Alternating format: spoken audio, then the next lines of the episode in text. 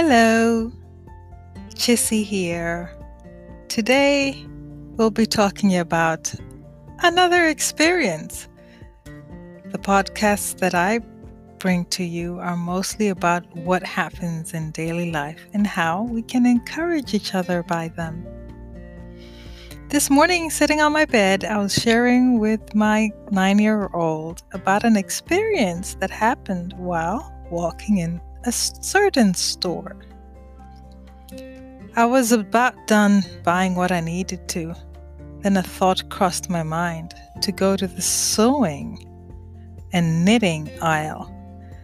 Um, I just did not need anything there at the time, but all the same, I obeyed the thought.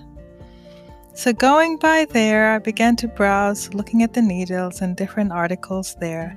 And then I quickly remembered it came to mind that I had thought of getting sewing needles.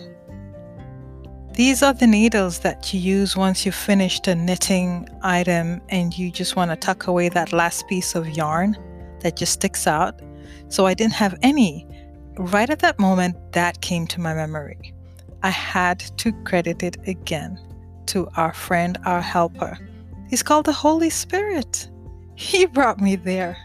And what's more surprising is, as I began to look for these needles, I could not find a single one where the prices were marked, where the stickers that they put on the sides of the shelves to show you how much each cost. There was not a single one.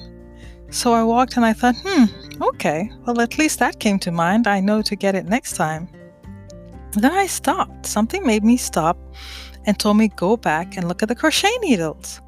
So I took a step back, wondered about the crochet needles, thought of how fat some were and thin and thick and long and of every kind. And then my eyes fell to an unmarked section where there was one, one box of yarn needles. There was no sticker, no prices, nothing. It was just hanging there all by itself, waiting for me to say yes to this intuition or thought or idea that came to my head to come back and get it. I let out a chuckle and I just knew, yep, Holy Spirit, that was you. So in case you ever get these gut feelings, these thoughts, these silly things, these out of the norm things that come to your mind that you think, I must be losing my mind. Follow that, because ever so often that is the leading that comes from the Holy Spirit. Hope that encourages you today. We'll see you next time.